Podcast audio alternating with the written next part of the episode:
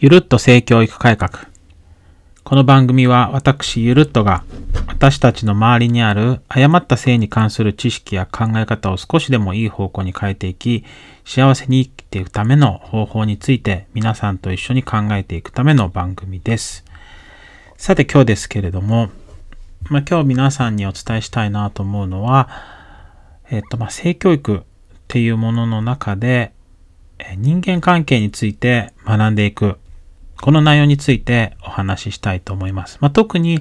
えっ、と、小学校低学年ですね。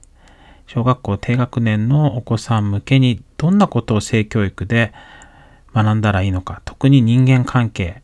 そしてさらに家族ということについて何を学んだらいいのか。について情報共有したいと思います。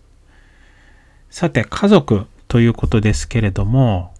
まあ、家族に、家族ってどんな形なのかっていうのを学ぶのはまあもちろんなんですけれども、まあ、子供たちが家族について学ぶ、まあ、大きな意義としては、できれば大きくなるにつれて、まあ、性の問題、それからまあ体とか健康についてのこう悩みとか、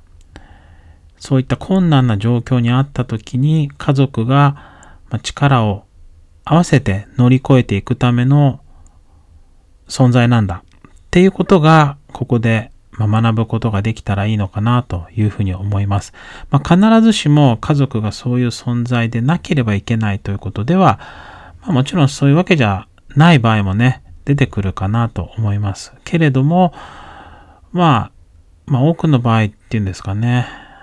うん、まあ多くなんて言っちゃうとなかなか当てはまらないところもあるので、まあある時には家族っていうものがそういう困難を乗り越えていく時の力を合わせる、こう、集団、集まりっていうことを知っておくっていうのが、まあ、この部分の一つのゴールになっていくのかなと思います。で、家族って何なのかなっていうことを学んでいく中で、で、子供たちは、まあ、最初に接する家族が、まあ、母、父だったりすることが多いかなと思うんですけれども、まあ、幼稚園に行ったりとか、それか幼稚園保育園に行ったり、小学校に入ったりすると、今度自分以外の友達が所属する家族が一体どんなものなのかっていうのを少しずつこう知ることになっていきます。例えば、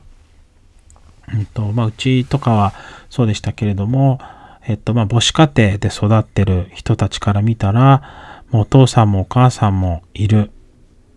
っていう家族、お友達の家族を見て、うちとは違うんだなって感じることもあると思います。それから一人っ子の人から見ると、兄弟とか姉妹がいる人たちを見ると、まあ、時にはいいなって思ったりすることもあるかもしれません。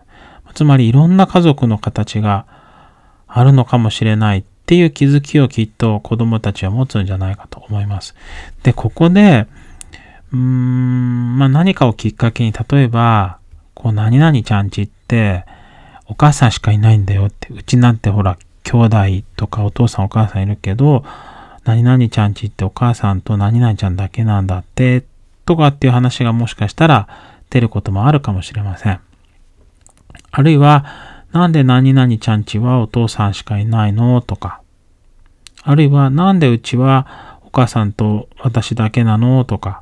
っていうふうなことを言うことが出てくるかもしれません。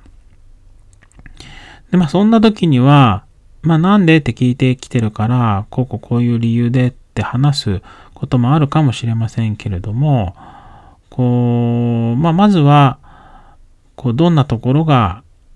気になるのかなとかって聞いてみてもいいかもしれないですね。例えば、それはこう、父も母も兄弟も揃っている、揃っているというかそういうふうなメンバーで家族っていうことの方が、まあ、優れてるというか、あるいはそれがまあ完全な家族なんだっていうふうな、こう考え方になってしまうと、それ以外のものが劣っていたりとか、何か恥ずかしい存在であると感じてしまうこともあるかもしれません。ですので子供たちが、こう、何か質問してきた時には、なんでそう感じるのかなっていうふうに聞いてみるっていうのは一ついい手かなと思います。あるいは、うんと、何々くんとか何々ちゃんちってお母さんだけなんだってとかって言ったら、それだとどういうふうに思うのとか、そんなこと言っちゃダメとかって、まあ、こう注意もしたくなっちゃうんですけれども、子供たちがその時何を感じてるのか、それってどういうことなのかなとかって確認してみて、それをきっかけに家族ってどんなものなのかっていうのを考える、えー、きっかけにしてみてもいいかなと思います。で、できれば、まあ、いろんな家族の形があるんだなっていう気づきにつながるのが一番いいのかなと思います。まあ、サザエさんとか、ちびまる子ちゃんとか、クレヨンしんちゃんとか、いろんなまあ子供が好きで見る、こう家族ってものがあると思うんですけれども、必ずしもあの家族だけじゃないし、あの家族の中でもいろんな形があるなというのが気づくと思います。ですので、家族って決してこれが家族だっていう決まったものがあるんじゃなくて、いろんな形の何種類もの家族があるんだっていうのにもぜひ気づいてもらいたいなと思っています。そしてさっきも言ったような、えっと、まあ、家族のいろんな形があったりするときになかなかそこにこう理解って示せないことって多いですよね。あっちはお母さんだけなんだとかね、ちょっと馬鹿にしたい気持ちが出たときに、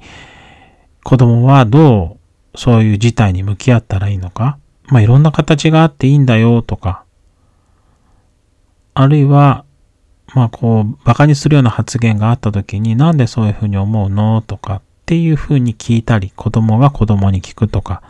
ていうことができるのも一ついいかなと思います。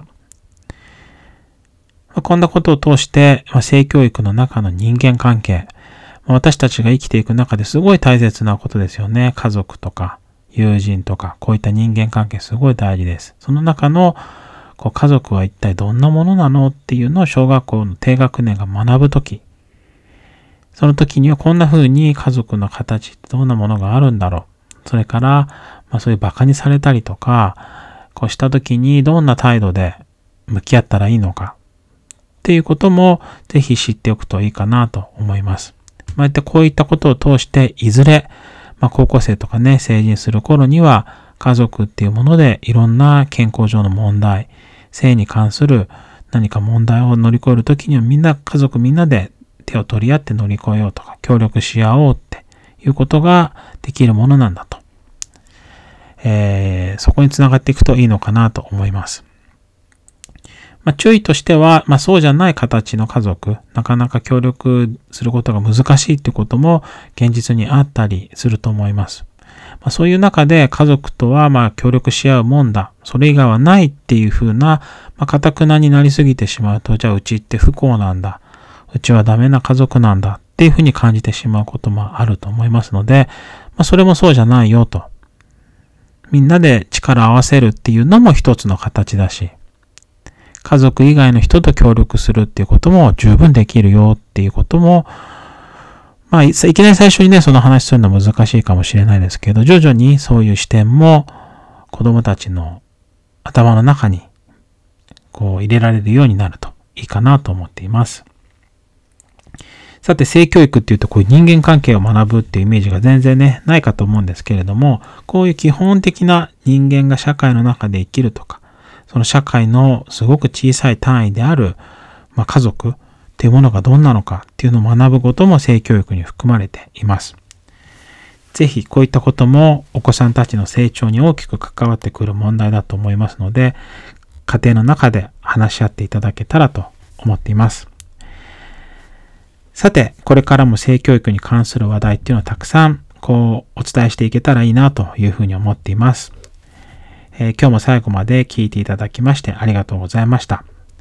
次回もこの包括的性教育っていう中の人間関係、今日話した家族についてまたお伝えしていけたらいいなというふうに思っています。それでまた会いましょう。